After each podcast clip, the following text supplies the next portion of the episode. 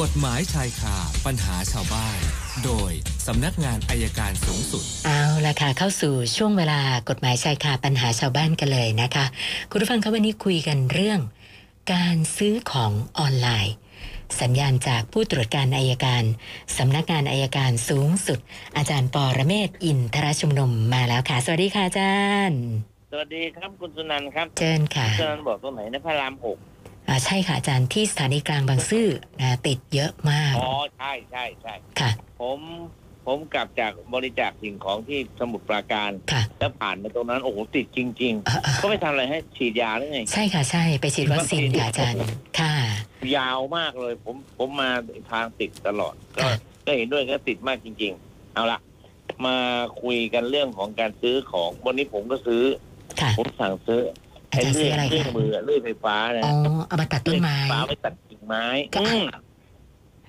มาซื้อมาเสร็จปั๊บผมค่ะคิดออกเลยกลัวถูกหลอกเหมือนกันนะค่ะคนมาส่งเขาบอกเอาของมาส่ง แล้วก็ถามเขาเขาเขาไม่มีหน้าที่แค่ส่งเขาไม่รู้ว่าเป็นยังไง และสินค้าเป็นยังไงเขาไม่รู้ผมก็เลยบอกเอาผมเซ็นรับไปก็ถ่ายรูปคนส่งไว้เรียบร้อยเลยนะครับค่ะตอนเสร็จแล้วตอนเปิดเปิดดูสินค้าเนี่ย ผมก็ให้ผู้ใต้บังคับบัญชาเนี่ยมาถ่าย สคริปต์เอาไว้เลย ถ่ายวิดีโอไว้เลย ค่ะ แล้วก็บอกว่าวันเนี้ยวันที่เก้านะ เวลาเท่านี้ผมสั่งซื้อเลื่อยไฟฟ้า ตัดกิ่งไม้มากำลังจะเปิดกล่องถ่ายภาพกล่องอะไรเรียบร้อยแล้วเปิดแล้วดูว่าข้างในมีกี่ชิ้น กี่ชิ้น กี่ชิ้น เพราะจากการที่ตอบคำถามให้กับท่านสมาชิกเนี่ยผมจึงได้ประสบการณ์ว่า เออ เราบันทึกภาพไว้ก่อนบอกค่ะ วันเวลาซื้อ บันทึกภาพกล่อง เอามีดกรีดกล่องให้ดูเลย เพราะฉะนั้นถ้าของข้างในที่มันไม่ใช่ หรือว่าถูกขโมยไปหรืออะไรก็ตามใจถ้ามันไม่ตรงกับที่เราซื้อ นี่คือหลักฐานชิ้นสำคัญ ก็เลยเอามาฝากบอกท่านท่านผู้ฟังทั้งหลายว่า ใช้วิธีการอย่างนี้นะ วิธีการแล้วจะได้คือการสร้างพยานหลักฐานเป็นเครื่องพิสูจน์ อันนี้คืออันหนึ่ง ทีนี้ผมเพิ่มเติมไว้นิดหนึ่งเดี๋ยวบอกไว้ก่อน ตอนนี้ในฐานะที่เป็นประธานสันนิบาตสากลเนี่ยนะครับ ช่วงวันที่ยี่มาที่สิบสามเดี๋ยวจะยืนยันอีกครั้งหนึ่ง ยี่สามยี่สองยี่สามยี่สี่ในช่วงนั้นนะนะครับ มันจะเป็นวันพระบิดาของของวงการสากลไทย วันสวรรคตวันสันติชนของท่าน ที่สันนิบาตเนี่ยก็จะร่วมเอ่อช่วยดูแลพวกสากลแท็กซี่ พวกพี่น้องที่ขับแท็กซี่เนี่ยบอกไว้ก่อน ว่าอาจจะเป็นวันที่สองที่สามที่สี่ยืนยันอีกครั้งหนึ่งใครผ่านไปตรงนั้นเนี่ยรถแท็กซี่ของสากลใดผ่านไปตุกๆหรือประชาชนที่ผ่านตอนนั้น จอดข้างหน้านิดนึงนะครับ รับข้าวกล่องกลับบ้านคนละกล่อง ค่ะ เดี๋ยววันไหนเลยผมจะบอกอีกทีนึงเอาคืออันได้นี้จะค่ะอาช่วยจารย์พวกสากลบริการช่วยคนขับแท็กซี่ สงสารหมดอะวันนี้ไม่รู้จะช่วยยังไง คือเลือกกลุ่มช่วยก็ช่วยในชุมชนก็ช่วยแล้ว แต่เราคิดว่าพี่น้องที่ขับแท็กซี่นี่วันนี้เหนื่อย หลายคนข้างบ้านผมก็บอกวันนี้ไม่ขับขับไปก็ไม่ได้ตังค์นอนอยู่กับบ้านได้กำไรมากกว่าวิ่งรถอีกโอ้โหแย่เลย ค่ะ ก็เดี๋ยวถ้าผมจะส่งเมื่อไหร่เดี๋ยวผมจะ บอกผ่านสพนะครับได้ค่ะอาจารย์ตอบคำถามของเราดีกว่า ค่ะ เริ่มที่คุณนิติภูมินะคะ ท่านแรกเขาบอกว่า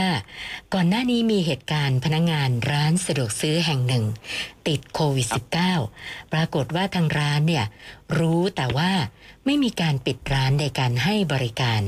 นะยังคงปล่อยลูกค้าเข้าไปในร้านซื้อข้าวซื้อของตามปกติ เขาก็เลยสงสัยว่าพฤติกรรมแบบนี้ เราแจ้งความดำเนินคดีเลยได้ไหมคะอาจารย์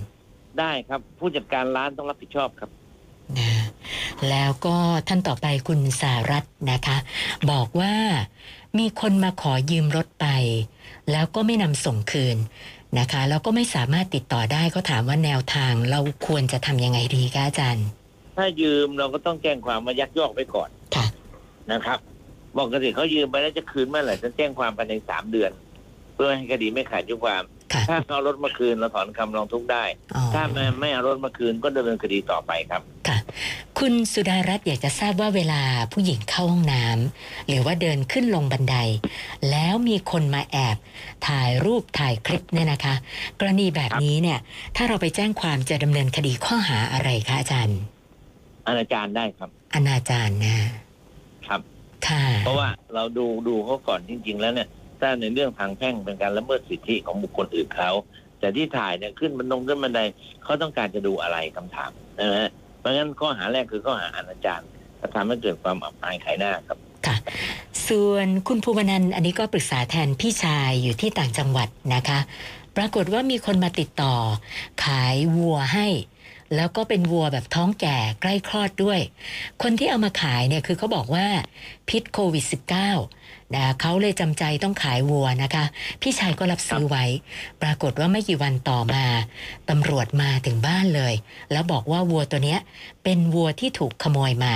นะก็เลยสอบอืมถามว่าเราเรารับซื้อเนี่ย ด้วยใจจะช่วยเขาเรื่องโควิด -19 จริง ๆ เราควรจะดำเนินการยังไงต่อคะอาจารให้ย์การไปตามความเป็นจริงครับว่าคนที่มาซื้อในยตำหนิรูปพันธุ์อย่างไรมากี่โมง และที่สำคัญราคาวัวเนี่ยมันต่างจากท้องตลาดมากไหมค่ะนะครับ แล้วกระทำโดยเปิดเผยมีพยานอื่นเห็นไหมผมว่าคือจริงๆมันอาจจะเสียเปรียบนิดนึงเพราะไม่ได้ซื้อในท้องตลาดนะครับ แต่ผมยืนยันว่าให้การไปตามความเป็นจริง และที่สำคัญเนี่ย ตัวเราเนี่ย เป็นเกษตรกรที่เลี้ยงวัวหรือเปล่า อันนี้คือสาระสำคัญนะอย่างคุณสุนันท์อยู่บ้านเนี่ยทำปลากระป๋องขายค่ะแต่ปรากฏว่ามีคนมาซื้อมาขายวัวอย่างเงี้ยมันก็มันอาจจะไม่ใช่ เอาข้อเที่จริงเป็นหลักครับ ค่ะ ค่ะ ท่านต่อไปเรื่องเกือบจะเกิดอุบัติเหตุนะคะ คุณวีรพัฒน์บอกว่าขับรถ แล้วก็มีรถคันหนึ่งมาปาดหน้า ปาดกันไปปาดกันมาท้ายที่สุดก็ลงมา มีปากเสียงกันนะคะ ทางคู่กรณี อ๋อ คุณวีรพัฒน์นี่ ไม่ได้ขับรถเก่งนะขับจักรยานยนต์นะทางคู่กรณีบอกว่าจะแจ้งความ ให้ให้เจ้าหน้าที่ตำรวจจับกลุ่มเพราะว่าไม่ได้สวมหมวกกันน็อกเขาก็เลยสงสัยว่า